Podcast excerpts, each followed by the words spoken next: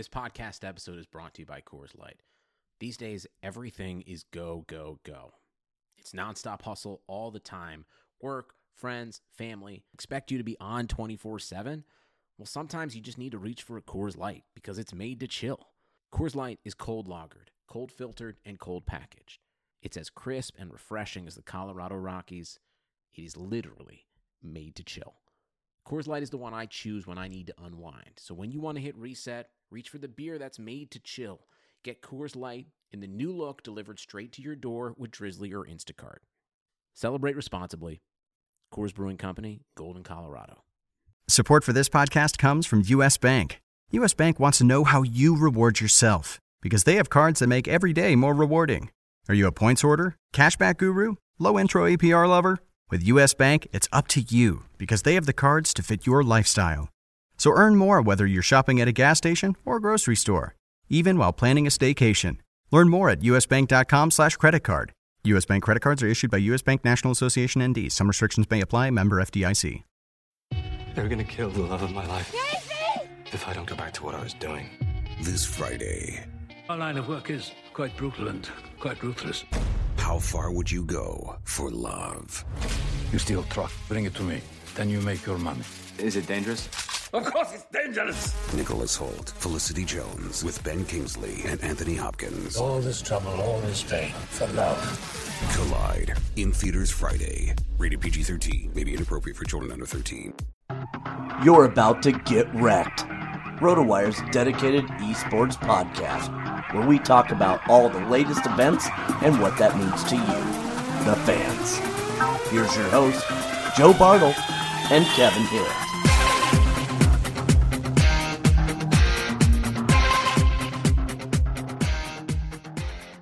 Welcome, welcome, welcome to RotoWire's esports dedicated podcast, Get Wrecked. This is episode number three. You are listening right now to the wonderful sounds and lyrical uh, muses of Joe Bartle, and joining alongside me today is Mr. Kevin Hitt. How you doing, Kevin? Joe, I'm well. Look at us already in episode three of Get Wrecked. I feel like uh, we're doing some good things, and we've got uh, some other good things for those people that are listening coming up very Oh, shortly. yeah. Oh yeah, we do. We got a terrific conversation with James O'Connor, the one and only CS:GO expert. We got some recaps on Virtus Pro, how they've been doing, and a look forward to the Manila Major. And we also have my Get Wrecked moment of the week, on top of some Call of Duty recaps from last week. Yeah, I'm looking forward. Actually, it's funny. You know, I, I talk Counter Strike a whole bunch, but I'm actually looking forward to the uh, MLG in Anaheim with the uh, Call of Duty stuff. Talked a little about it last week, but uh, since that's in my own backyard, I will be in attendance. I'll be there uh, checking things out. Really excited to see that. Yeah, actually, everyone's going to be able to see you from about a mile away thanks to your bald head. It's kind of like a spotlight for most of those things. Well, just remember, if we ever get stuck on a deserted island, bro, I'll be the reason we get saved. So you just be careful. I'll be nice. And Joe, we might as well just get right to it. We've got James O'Connor, the former coach from Team Liquid here. He was uh, with their CSGO team. He was with them from September 3rd, 2015 to April 23rd, 2016. And, and Joe, you're a sports guy. You know stats and you know how coaches have win-loss records. Let me read you this win-loss record of this dude. I'm ready for this. Yeah, check this out, dude. He is 139 and 65. No. Yeah, No, hold 139. on, repeat that for me again. Uh, That doesn't sound right. Yeah, 139 and 65 during his time with Team Liquid. And not on top of that, his team has taken in over $158,000 in prize money. That's a nice little amount of money. Yeah, so during James's tenure, 139 and 65. He's got over $158,000 in prize money and some of his highlight wins that you'll know about. He took a third, fourth in the MLG Columbus, which at the time was the largest purse tournament ever to be had on North American soil. They actually finished first in the ESL Pro League Season 2 uh, North American group stages, and they took a first place finish in the CSGO Championship Series Season 1, defeating Luminosity Gaming in the best of five. They took care of them 3 2, knocking them down. So, uh, James, how are you, man? Uh, thanks for having me on. Excited, uh, fan of the show. So uh, let's, Hey, let's get woo. started. Yeah. Yeah. so all right so james so you know tell us a little bit just about about your background in terms of how you even started with this whole esports e-gaming thing and csgo Um, okay. Uh, my background pushes me all the way to 2001 when I was in the Marine Corps, and I walked into this hallway where there was five computers on one side, five on the other, uh, set of five sailors on one, five Marines, and they're all screaming at each other. And I thought, what, what the hell is this?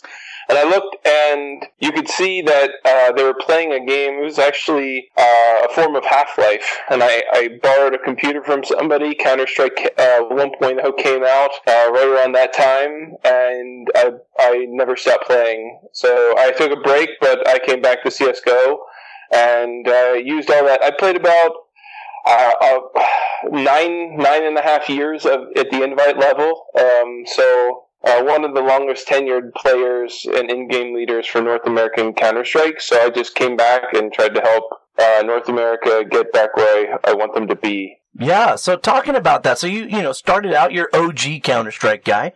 You know, I hear yeah. a lot about 1.6 and things like that. So talk to me about uh, you know, we all want North America to be good and, and things like that. And we kind of all get crapped on in terms of how good we are as a uh, nation in the game, so to speak. But uh, yeah. tell me, is, is that, re- that's the reason why you wanted to come back and coach?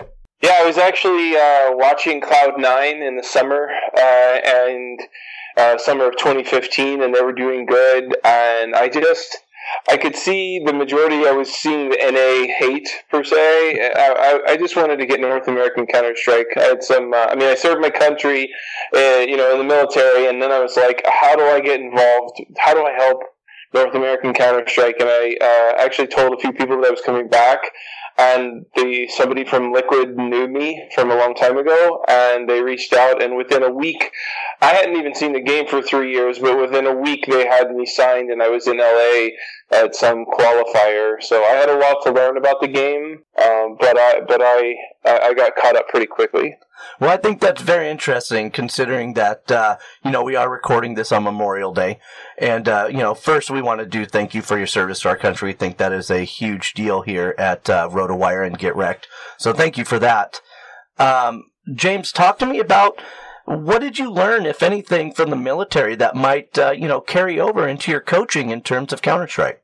I think it's just grit. Uh, the military pushes your boundaries and makes you see outside yourself. I remember push trying to put a hundred pounds of of material into a sixty pound pack and thinking there's no way this is going to fit, and somehow with like two people standing on it and two people holding the bag, jumping up and down, we ended up getting it fit in there. and eventually, you realize that there you can push past boundaries, uh, pain boundaries, discipline boundaries. You wow. can you, if you can if you can see it or dream it, you can do it, and it's all about pushing those limits. So I think that that's what I took from that, and that's what I apply to CS as far as ideas, uh, about work ethic, and just drive and grit and never give up. James, so your win loss record kind of speaks for itself, but I'm curious, did some of your players um, that didn't have the same military experience that you did respond negatively or, or poorly to some of the training methods that you were trying to instill upon the team? Uh, not really. Uh, they were a little bit stubborn, but the way that you get past that and the way that I dealt with all of that is I always asked them all the questions. Well, I knew the majority of the answers and the overall meta of the game and the X's and O's, and they don't really change no matter what version of the game you play. But I can tell you that what I would do is I would just ask them questions and allow them to think critically in front of me and not really harp at them. I would just extract the answers from them. So that's so they and, and anytime they stumbled to give me an answer that made sense, I would continue to ask further questions that would question their, their logic of how they were thinking about things and try to align it w- that made sense overall to have some type of uniformity in our play. And uh, that's that's how it worked out. Just asking lots and lots and lots of questions so that they could think critically for themselves and eventually, hopefully, grow on to be better players that can solve complex problems for themselves. Well, obviously that's worked out for you, James, and you know, you know my background a little bit. I'm a professional volleyball coach. That's what I used to do. And, uh, you know, what you're describing is called the Socratic method of learning, which is how a lot of these sports psychologists in the country say that you need to teach your athletes. You don't want to give them the answer. So it's no wonder that, uh, you know, you're 139 and 65 five record is uh, is showing your expertise there. And uh, so, James, you know, you're well aware of the landscape uh, of, of CS:GO and all of the latest happenings, and you know that as we, as I guess we could say, as the purses for tournaments get uh, bigger and bigger, and as there are more and more tournaments, uh, what is this phrase? Uh, mo money, mo problems, and we seem to be having a lot more problems in Counter Strike, especially with the World Esports Association up, and now we've got a contract dispute between Luminosity Gaming and SK, uh, with SK threatening to sue Luminosity and their players for a breach of contract. Uh, James, what can you tell us about this? What do you know? Well, first, I business is business, but I believe that all contract negotiations between people are a gentleman's agreement on, on an understanding of what you're supposed to accomplish together.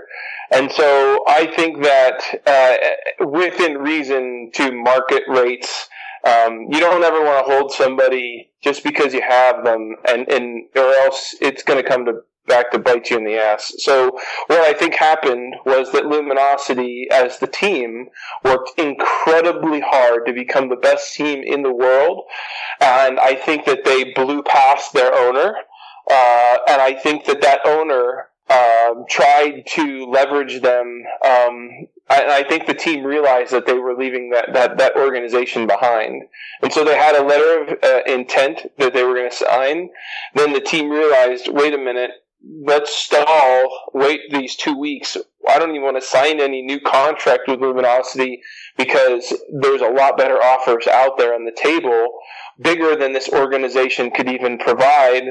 And then when they, they got themselves in a lot of trouble and signed with another organization, SK Gaming, uh, in new contracts while they were still under quote unquote letters of intent that were expired technically um, with two, a two week you know time period to be sign, you know to sign new contracts. So yeah, the so I think that's I think it's as simple as saying I th- honestly I feel like unless some uh, information comes out that really is on Luminosity's favor, I feel like SK Gaming has all the rights to this team and actually owns the team starting June when their contract starts. Yeah, which is funny because you have a, a German team trying to sign a bunch of Brazilian citizens whose contract was signed in the state of California. So you have lawyers from three different places all trying to wrap their heads around this contract. And James, I, I think you make a lot of sense. Um, you know, a letter of intent isn't actually a binding document unless in the letter of intent you state it as binding. So there's going to be a lot of things I think coming out. And the big thing for me is, is how is this going to affect E-League? You know, E-League came out and said they're monitoring, monitoring the situation very closely and that, uh, you, you can't do anything that would damage the E-League brand. And right now they're looking at SK's wording saying they're going to sue Luminosity and try to keep them out of some events and uh, right now, E League is looking at this saying that might be a breach. What's your opinion on that? Uh, I I actually don't have one. Uh, I'd have to know all the legal sides of it. Um, sure. I, I just think that the interest. I think that the E League is uh, obviously new and it's trying to focus on creating the best product for esports and having this in the background and causing trouble behind the scenes uh, just isn't good for business for the, on their end. And there's plenty of teams that would love those spots. Sure. So as of right now, it's kind of like keep quiet and do your jobs. And and you know, I understand you have to hustle on the back end, but that can't affect business, a larger business end. So um, I would be okay with them just saying this can't happen now. But ultimately, I think that all of this happens. You have to focus on treating your players fairly. So uh, I, I, could see the only way that Luminosity might end up keeping them is if SK either pays or if they might give some type of equity to the players to make and, and have to figure that. That's actually might, what they might have done to keep them because I, I can't see why they would stay. James, as a coach, I know you probably have a lot of experience within the field. Does this type of situation happen a lot? I mean, you probably are privy to more background knowledge than we are, just sitting on the outside of this. I'm curious how often this type of situation really happens. Well, I don't think that the com- the organizations right now have enough money to sue on a regular basis. They, they, don't, they don't want to be. Most things are handled by some type of private uh, decisions in a sense where they compromise. Uh, so I most things don't go to court. So and I don't think that they the esports is go growing so fast and everything is so intense that it's really difficult. It, in some of the early stages with these organizations, they have to be focused on growing their business, not sitting and paying lawyer fees to sue somebody. It's not worth their time a lot of times, which is why in this early stage, you really have to be fair and transparent to your players. So there's a larger issue at hand a lot of if you read that ESL is currently doing a new league, ESL Pro League, or it's I don't even know what the name of it is, but what's going to happen is originally the players own the spots. If I was playing in a league and I was playing an invite, I owned the spot. Um, I would get contracted from let's say an SK Gaming to play under their banner, but I owned the team spot.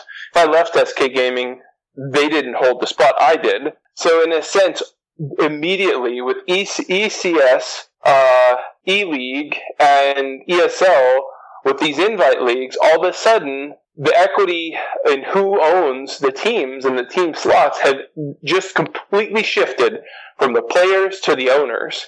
And the players are completely clueless. Some are, some aren't, in the sense yeah. that they just lost everything that they owned and have gotten no equity for it. That's and they're funny. selling that's funny, James. Yeah, because sorry. I don't know. I, I, just, it's funny because we're not hearing an uproar about that. Either they're incredibly clueless about what's going on, they don't care what's going on, or there's wool being pulled over their eyes right now. It's a bunch, it's three things. Number one, the teams are telling them, oh, we're going to increase, and we're, it's a sharing thing. We're going to give you the profits uh, we're gonna we're gonna increase. You know, they're giving us money, so we're gonna give you extra salary. Great. The second thing they're saying is. Uh, okay, everything is like we're going to handle all the paperwork. You don't have to worry about anything. It's it's partially wool. It's partially the kids are so intense, like they have so much to do to be competitive and to be the top in, in, at their sport that they really do not have time and that they that they would need to delegate this to proper representation. But if you don't hurry up, you will be like they're already playing. There are it's already passed. ECS started. That's a completely different league that has owner that has league equity that is not going to the players that is getting filtered down to the players but they do not disclose that often to the players exactly how much they're getting in revenue sharing and sponsorships agreement, agreements anyway.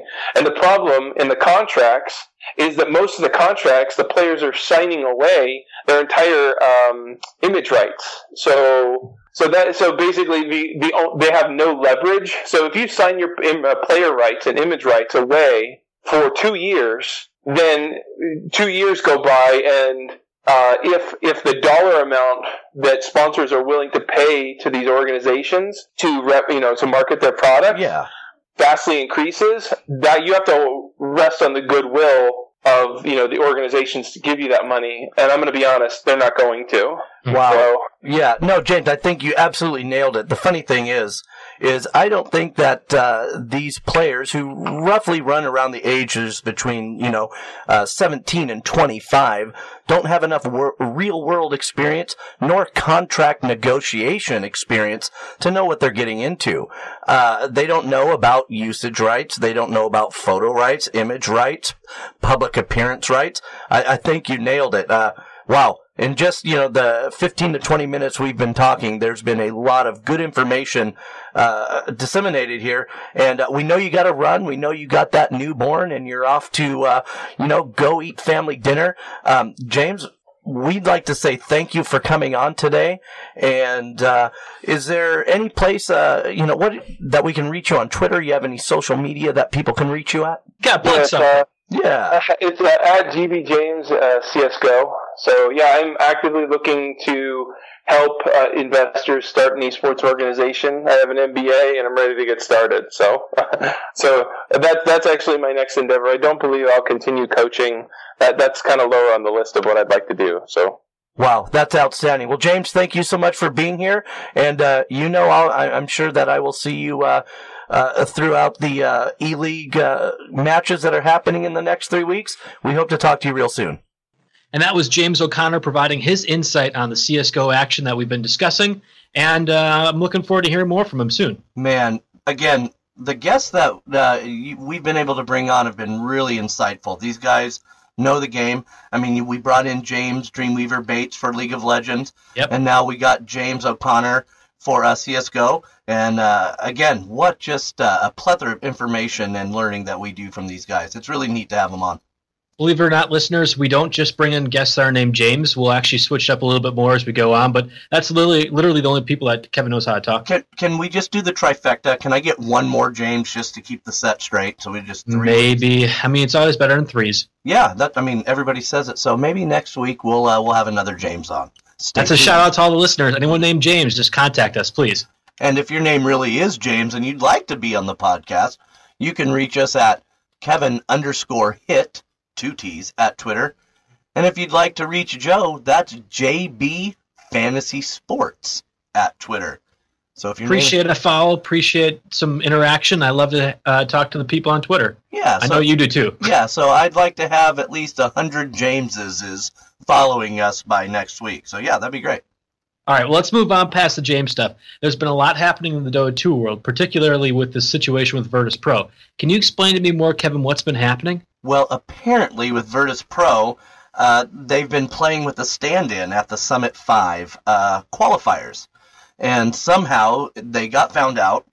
And at first, it seemed like they didn't want to admit it, as their first tweet was, uh, "We are withdrawing uh, from the Summit Five uh, Summit Five qualifiers."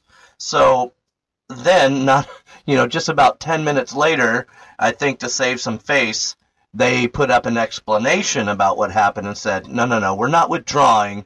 We've been disqualified from the Summit 5 uh, qualifier because of the uh, use of an illegal player. Do you think that that was a like a, a reaction because everyone knew what was happening, or do you think that they were like, no, we're going to do the right thing and explain the situation that actually happened? No, I, honestly, I, I think they were trying to save face. I think they were trying to, um, you know, get all the parties involved because esports is still in its fledgling state.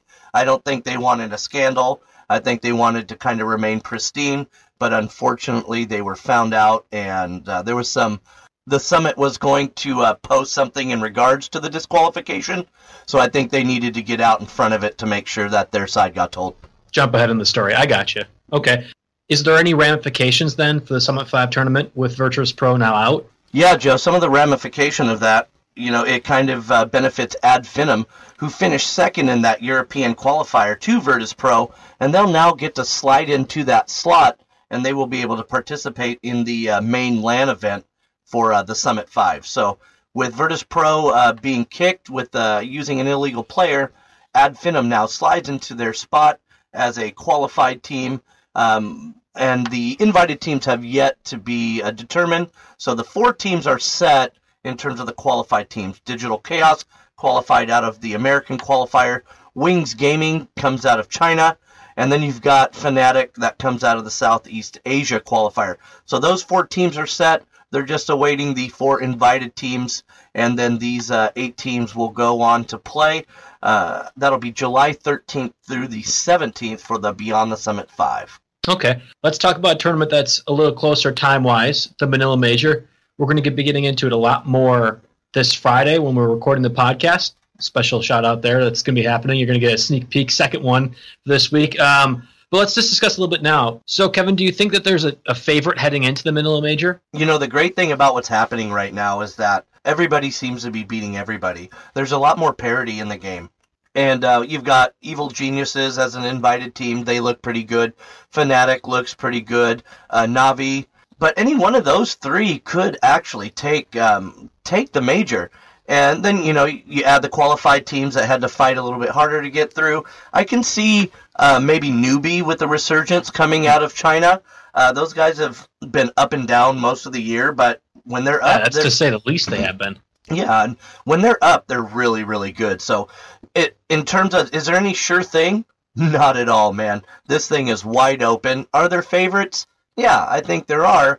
But as we've seen in other esports and even in Dota 2, anything can happen, and that's what makes this thing great to watch. Well, I love that because all the sports that I'm really into and covering right now for esports, it feels like there's favorites. So whether you look at Call of Duty and Yeah. uh, Optic Gaming or uh, Rise Nation, you look at League of Legends and all the uh, action that's happening over on the European side, and then there's only like two people on North America that seem to be doing it any success or will be this split.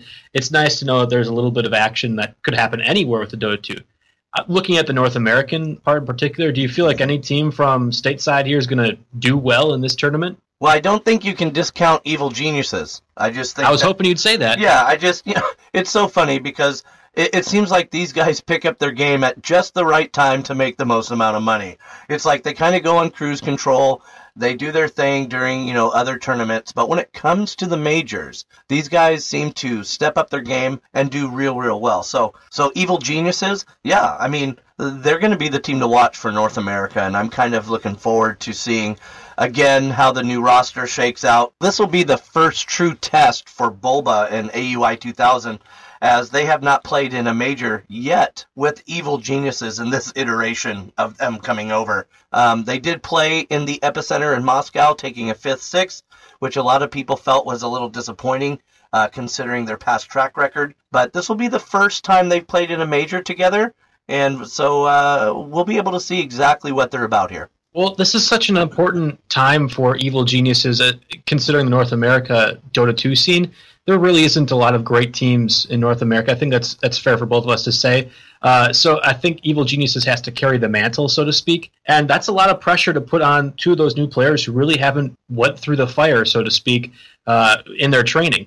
As a coach um, of Olympic volleyball team, Kevin, how would you go about talking to your players in a big moment like this to make them feel more relaxed and more into this kind of matchup? Well, playing on the big stage is definitely different than playing at uh, you know minor events or even some premieres that don't have a whole lot of people. It, it seems that the bigger the prize, and in this case, the bigger the prize is money. And on a national stage, there's a lot more nervousness involved. There's a lot more things that are involved. The way that I train my players and the way that I train my teams is we are not a score oriented team. We're not even looking at the score in practice. It's a process. And what we say is if we do things right, things will usually work themselves out. Now, look, you could lose to a fluke every now and then, but we're not training for that fluke. We're training for the everyday thing that happens, and we're trying to get as good as we can be doing what we do. So, if they can just make sure that they're looking at the process, looking at what they're doing and how to play, and not worrying about anything outside of just what they're doing, they will have a good chance of winning this thing. And that's how we train our players, and that's how a lot of uh, organizations are turning for a process based uh, training rather than an outcome based training. We'll hit more on the Dota 2 stuff and uh, including the summer split, which is going to be starting at the end of this week in our special edition Get Wrecked episode that'll come out either Friday or Saturday. We'll have a word from our sponsors now, and we'll come back then with uh, my thoughts on a lot of the Call of Duty action that's happening last week. Are you an esports fan? Prove your skills and join hundreds of thousands of players to create your fantasy lineup. Alpha Draft is the best place to play fantasy esports, and it's easy to start. Choose the contest you would like to join. Next, pick your favorite players, then watch as their stats update live. After the games are finished, you can collect your winnings. Watching your favorite game has never been more fun than when you have something on the line. Be Alpha and sign up today on alphadraft.com. I wish Alpha Draft would take into account my get wrecked moment of the week, Joe, which uh, you seem to forget going uh, into the commercial, which we were supposed to do first. Hey, okay, I was just really excited to talk Alpha Draft, and sometimes I'm not going to knock your choices all the time because the players are great, but your get wrecked moments are way dumber than mine. So I, I- just thought, hey, we'll save the audience some time and skip over your stuff. I, I'm not going to do it then. Screw it. No get no, wrecked. no, no, nope, I don't want to hurt your feelings that much. Oh, it's it's that. Nope, nope. I, you know, it was. It, this one's really good, but you know what? I'm sorry, listeners. Oh God! Okay, gonna- now you have me interested. Go ahead. What was your get wrecked moment of the week? My get wrecked moment of the week happened during E League when TBS decided to broadcast live CS:GO matches in prime time. So everybody got to see it, but maybe, apparently, you didn't watch E League. You didn't see what happened, and I've got Taco throwing the knife down on n0thing. Stewie as well. Taco alone. It switches from a two on four to a one on two in a matter of four seconds. And Taco, he's waiting. He wants to see the other player. Nothing. He's got it back to him. Taco, he has to the knife. Oh my God, Taco! He's going to make that shot happen. But Stewie, he gets the frag home. And Cloud9, they are going to win the round. What an incredible turn of events. Nothing, man. This is the n0thing that needs to show up for Cloud9 every single day of the week, apart from this. Okay, you got me. I didn't watch any of the E League this week, but I'll be honest, it sounds like a blast. I really like how TBS incorporated like the live audience because while it's a little annoying to hear it right now, I I would love to have the live audience happening during the TV's breaks and like you can you can hear that energy in the stadium and that's a pretty cool thing, especially when you're watching or listening.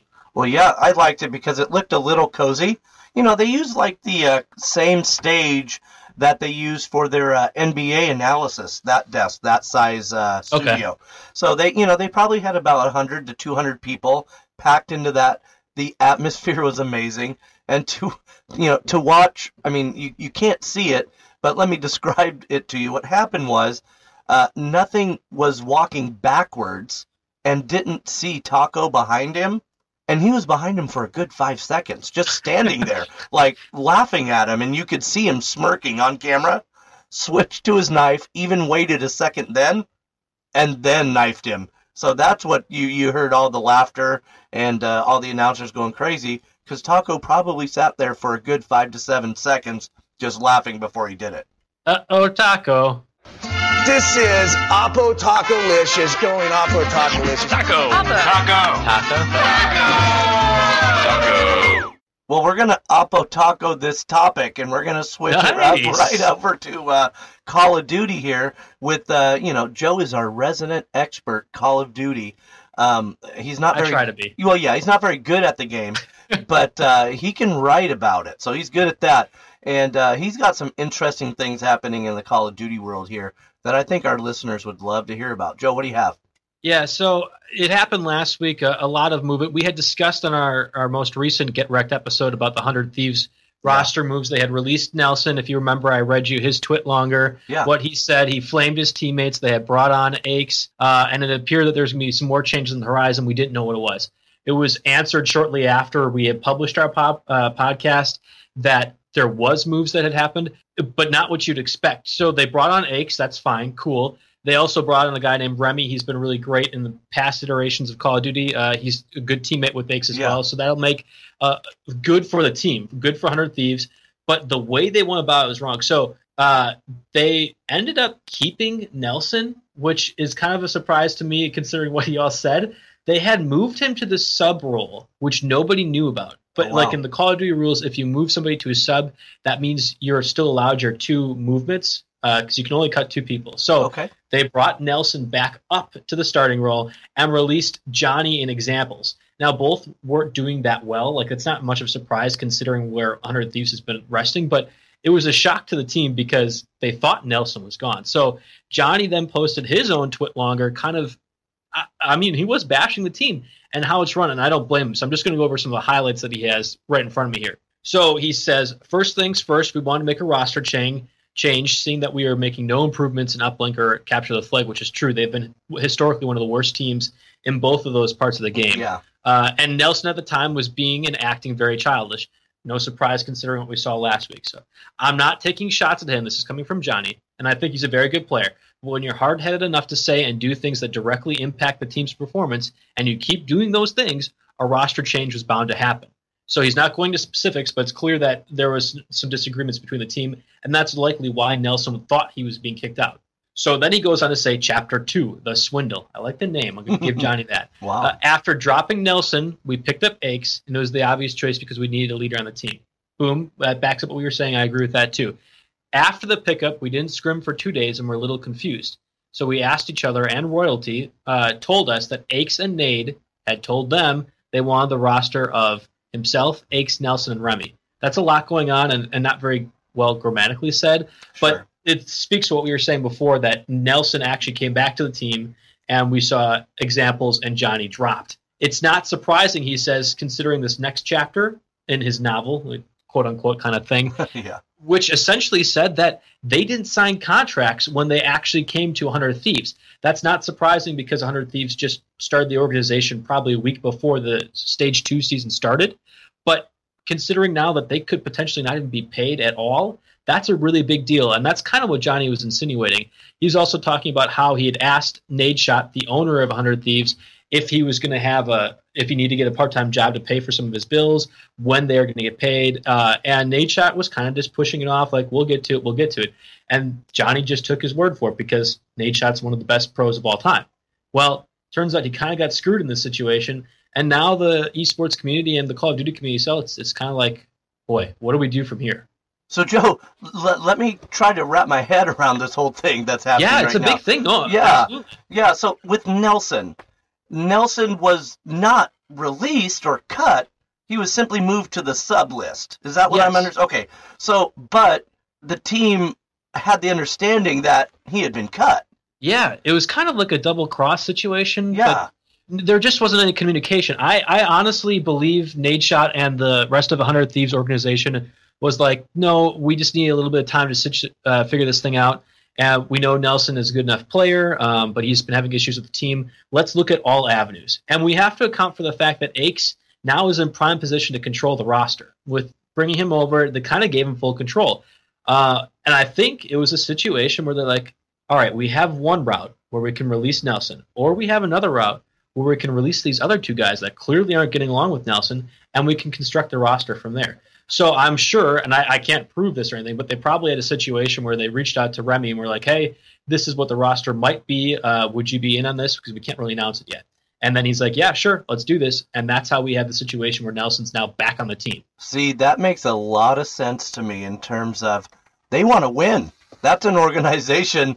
I mean, they may be doing some shady things, perhaps, but you can tell they're trying to create a roster to win right now. And I think that's what this is about. You know, kind of just making sure that, you know, Nelson was the bait. They put him on the sub list, telling everybody that, uh, you know, that he's gone. But in the background, they're talking to Remy, going, no, no, no.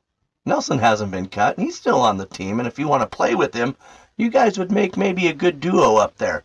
I mean, how close do you think that could be, Joe, to what was happening? I like I like I said before. I really think that that's probably the situation that happened. I'm disappointed with how Nelson acted, um, and considering he didn't even know what's happening. I guess I under like I understand it, but I'm disappointed, and that I think speaks to a larger part of esports. And I almost feel like that's what Yeah. the theme of this episode is going to be.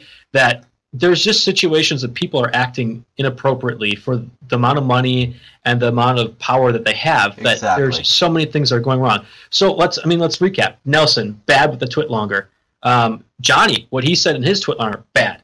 Nadeshot, who didn't even issue contracts when he had the team, bad. Like these are all all of this can be prevented if esports starts acting like they want to be professional about this. I don't I understand Nadeshot just started uh, putting 100 Thieves together when the stage two happened. It was just a split kind of decision, split moment kind of decision. I get it, but we just need to do better esports as a whole if we want to be more legitimate about this. I wanted to write about it and just didn't have enough time, so I'll just go ahead and voice it here. I'm very frustrated with how this whole situation actually unfolded. Here's the thing that I'm looking at esports. You know, your age gate, apparently, for being an esport athlete ends a lot earlier than a lot of the traditional sports out there. I mean, how many 25 to 30 year olds are you seeing playing these games uh, at a very high level? Esports is in its infancy. You have a bunch of 16 to 24 year old guys with don't have a whole lot of um, experience, you know, and we're in that day and age where they don't have to say anything to your face. They can just say it via Twitter. They can, you know, Instagram, Snapchat it. So they've never had to really face somebody and say these things to them. Um, and so it's it's much easier to kind of just pop off when you don't really have to uh, own it face to face. And with these young guys, Joe, you're right. These guys need to be sat down in a classroom and taught how to be on social media and taught how to act in order for esports to gain a foothold with, um, you know, more mainstream audiences that will push it to the next level. Good God, you couldn't have even gave me a better transition. Like the other big event that happened, there was a bunch of different roster moves that took place. Uh, Parasite then rejoined Complexity Gaming, which then kicked off somebody else from that team, who then went to Luminosity Gaming. And all these teams are kind of crappy. They're all trying to fight for that last spot in the playoffs where they can make sure they're into the next stage for Call of Duty and, and participate in the World Championship. So I understand that. Um, but the way these moves are happening is just ridiculous. So, t- case in point, and this one's probably the most egregious error for me. Luminosity Gaming picks up Nameless and uh, bumps TP to the the sub role. That's all fine. They had traded for TP during the offseason. He hadn't really worked out. wasn't really a great Slayer right now for them, and you you could see the results.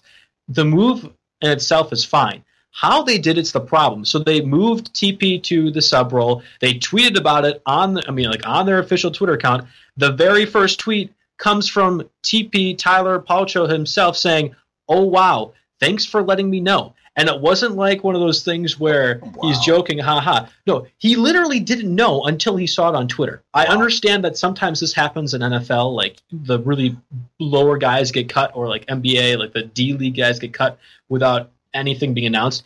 But this kind of thing should not be happening in esports, and that's what's really, really frustrating me with this industry. And in the case of TP, he was just so fed up with how he's been treated that he retired. He's going to make a great analyst, a great coach, whatever he wants to be in the Call of Duty field. But he probably is leaving too soon. Like he could still play, just not as well as he used to. And he just retired because he's how poorly he's been treated.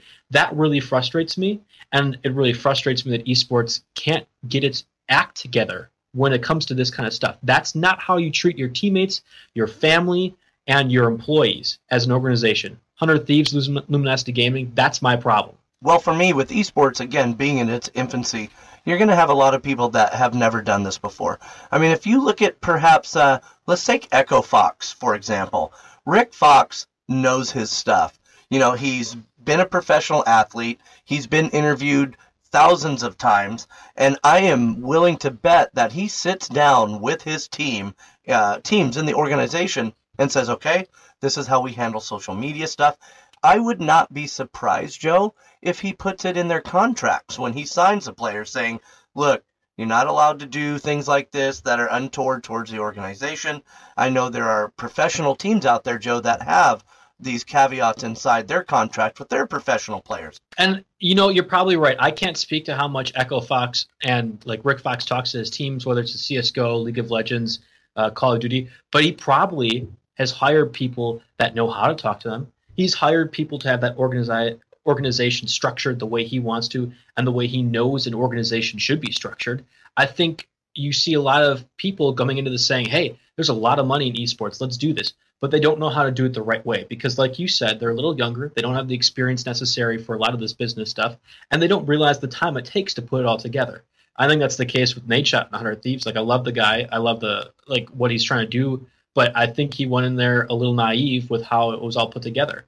And as a result, now he's got a floundering team and looks kind of bad. I don't want to say it stains his reputation because he's just a class player, but the way he's handling his organization right now probably isn't the way that you would want him to. And I think he would say the same thing too. I'm not I'm not speaking out of turn. I feel like. Yeah, well, I mean, yeah, some you know, a lot of the blame has to go to you know the youth of the players and uh, their inexperience in how to deal with social media. But I'll tell you what, I, in my opinion, I think the majority of the blame has to come from the top. If you've got organizations that are, you know, making this much money and trying to further the sport and trying to make this into something that could be great, they need to lead from the top down. Uh, I would be very curious to note how many social media expos they're going to, how many uh, PR people that they're hiring in terms of, okay, we're going to learn how to talk to people, how to talk to social media, how to talk to the media. Uh, you know, funny as an aside, Joe, watching E League and watching some of the players that they interviewed during those times, they were shuffling back and forth. They didn't know how to hold their hands. They didn't know where to look with their eyes. You know, their nervous ticks in their face. I mean, there was just a lot of things that could be ironed out if these organizations would take the time to get these 17 to 25 year old kids, so to speak, uh, to learn how to deal with media and social media presences. So, no, I think what you're what you're hitting on uh, is absolutely uh, paramount to uh, furthering esports. I, I think it's kind of a big deal that needs to be addressed. Well, I think you look at some of the top organizations just in Call of Duty itself, like OpTic Gaming and Rise Nation, and those they hand the players handle it so well. Um, I think Scump is one of the best interviewers uh, in in the World League. I think that he does a great job with his YouTube stuff, and a lot of these players are doing either Twitch or YouTube on the side, so they're getting some experience on how to handle themselves professionally with a mic in their face. But they're controlling the content themselves, and that's the difference between what you're talking about with the interviews with the E League that they they aren't controlling it. So I think they're a little bit out of their element. And you're right. I'd love to see more people just teaching them how to do that. I don't think it's that hard or difficult to go ahead and say, hey, you know what? We're looking at this. We want to present ourselves better. We want to present esports better. We know a lot is riding on this. Let's go ahead and have you guys really learn how to use social media properly, how to communicate with your fans, and I mean, like what we do on a daily basis. Well, maybe you. You have more Twitter followers than me. Communicate with your enemies and the people that hate you a little bit more to effectively talk to them because esports can't grow more unless we start handling things professionally. Like, I don't want uh, Call of Duty and League of Legends to turn into NFL. Like, that's not how it's going to be. And I know that you're going to hear people like uh, James Bates came on last week say that no, it's great the way it is. But for it to really grow into what it could be and what I know it can be, we have to have organizations act more professionally than what we're seeing right now. Well, I think the word that we're trying to use or, or trying to come up with is opportunity. If there's going to be more opportunities for people to play esports for you know uh, to grow the industry so that more people i mean i am sure that there are hundreds and thousands of players out there that would like the opportunity to become a professional esports player. I mean it was probably our dream as kids when we are playing video games growing up and frankly i just wasn't very good at them so i wasn't good enough to do it. I'm right there with you. Yeah but and also there just wasn't the opportunities you know the pro teams it was like there was 12 there was 12 teams you know, at seven guys each. So now maybe, you know, there's, you know, what is that math? 84? So there's 84 players in North America playing professional sports, uh, professional esports, doing it at a high level that have any chance of, of making a living doing it. So I think when you have sponsors kind of keeping their ear to the ground in terms of the, uh, of the esport community and what's happening, they don't want to jump into something where some 17 year old is going to pop off and say something negatively when they're sponsored by a certain brand and then have to kick them to the curb and have a scandal. I don't think they're looking for all that. So, in my opinion, these guys need to start doing their due diligence in terms of how to do social media and how to do interviews in order to make esports grow. Well, and your boy Kevin Naki of IGN Esports today, shout out to him. Uh, he he says it so well and he says it often that esports as a whole needs to have more structure and i couldn't agree more with that statement. And I think you have to, it's it, like you said, it has to start from the top down. Uh, you have to have the owners understand and be willing to teach the social aspects to these kids because they're kids and they might not know how to. And we can't blame them all the time because I I would act the same way if I was a 17 year old with the pressure that they have to deal yeah. with. That's going to happen. Yeah. But we need to teach them how to handle it differently. And that starts down from the top. And like Kevin Naki saying, we need to have more structure in esports. All right, I'll get off my soapbox a little bit with the esports structure, and I'll get to my Get Wrecked moment of the week. It came earlier with our conversation with James O'Connor, where he was discussing how he was getting and wrecking his military bag, trying to stuff the 40 pounds into the 100 pound bag, uh, and uh, just listen to what he has to say. I remember push trying to put 100 pounds of, of material into a 60 pound pack and thinking there's no way this is going to fit. I'm a company man. I know that was a little bit of a cop out because it's not necessarily what the get wrecked moment of the week normally is. Uh, but I really just hey, thought works. James was insightful in what he was saying. I really liked his conversation about what we were having with CS:GO, and I think it's great to give tribute to some of those guests, especially with his military background, as we are doing this on Memorial Day. I just really appreciate that kind of effort and what he really puts into his knowledge of the sport. Yeah, no, that's great. And James, again, uh, great guy. Obviously knows his stuff, and fantastic human being with uh, you know serving his country in the Marine Corps, and not only that, but uh, you know he's a new dad with a three week year old baby. So why not throw his name out there a couple more times? Oh, he definitely needs more exposure then. he's going to need some babysitting help. So if oh you, god, yeah, if you're trustworthy and you can babysit a three week year old, contact James O'Connor. All right, well we'll stop plugging James enough now. Uh, all right, so stay tuned for this week's special episode of Get Wrecked, where we discuss all summer split and all Manila Major. We're going to have a couple guests on. Kevin's going to be here talking his stuff, and I'm going to be talking mine. And we're going to try and get through League of Legends and Dota 2 conversation. I'm excited for this. Oh my gosh, dude, it is going to be a gigantic week of just esports extravaganza. I feel like it's going to be information overload, but I think you and I will do a pretty good job of disseminating it in a in a way that people will understand so that they can uh, you know, perhaps use that information to make a little coin, Joe. Well, yeah, I think that we'll have Ethan Sexton on to give us some of his DraftKings and AlphaDraft picks for League of Legends Summer Split. Uh, we're going to have James come on potentially to discuss more of what he thinks is going to happen during the LCS. And hey, we might even have Jack come on and discuss some Dota 2 stuff. So I'm looking forward to having our conversation. I'm looking forward to breaking down a lot of the action and giving some of the listeners what they need. Well, I think it's going to be a great show. Make sure that you guys tune in so that, uh, like I said, you can uh, go play and uh, go win a little bit of coin. And uh, for Joe Bartle, I'm Kevin Hitt. We're RotoWire. We're Get Wrecked. We'll see you later.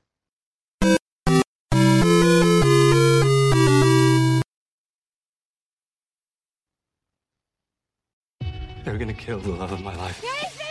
If I don't go back to what I was doing. This Friday, Our line of work is quite brutal and quite ruthless. how far would you go for love? You steal truck, bring it to me. Then you make your money. Is it dangerous? Of course it's dangerous. Nicholas Hoult, Felicity Jones, with Ben Kingsley and Anthony Hopkins. All this trouble, all this pain for love.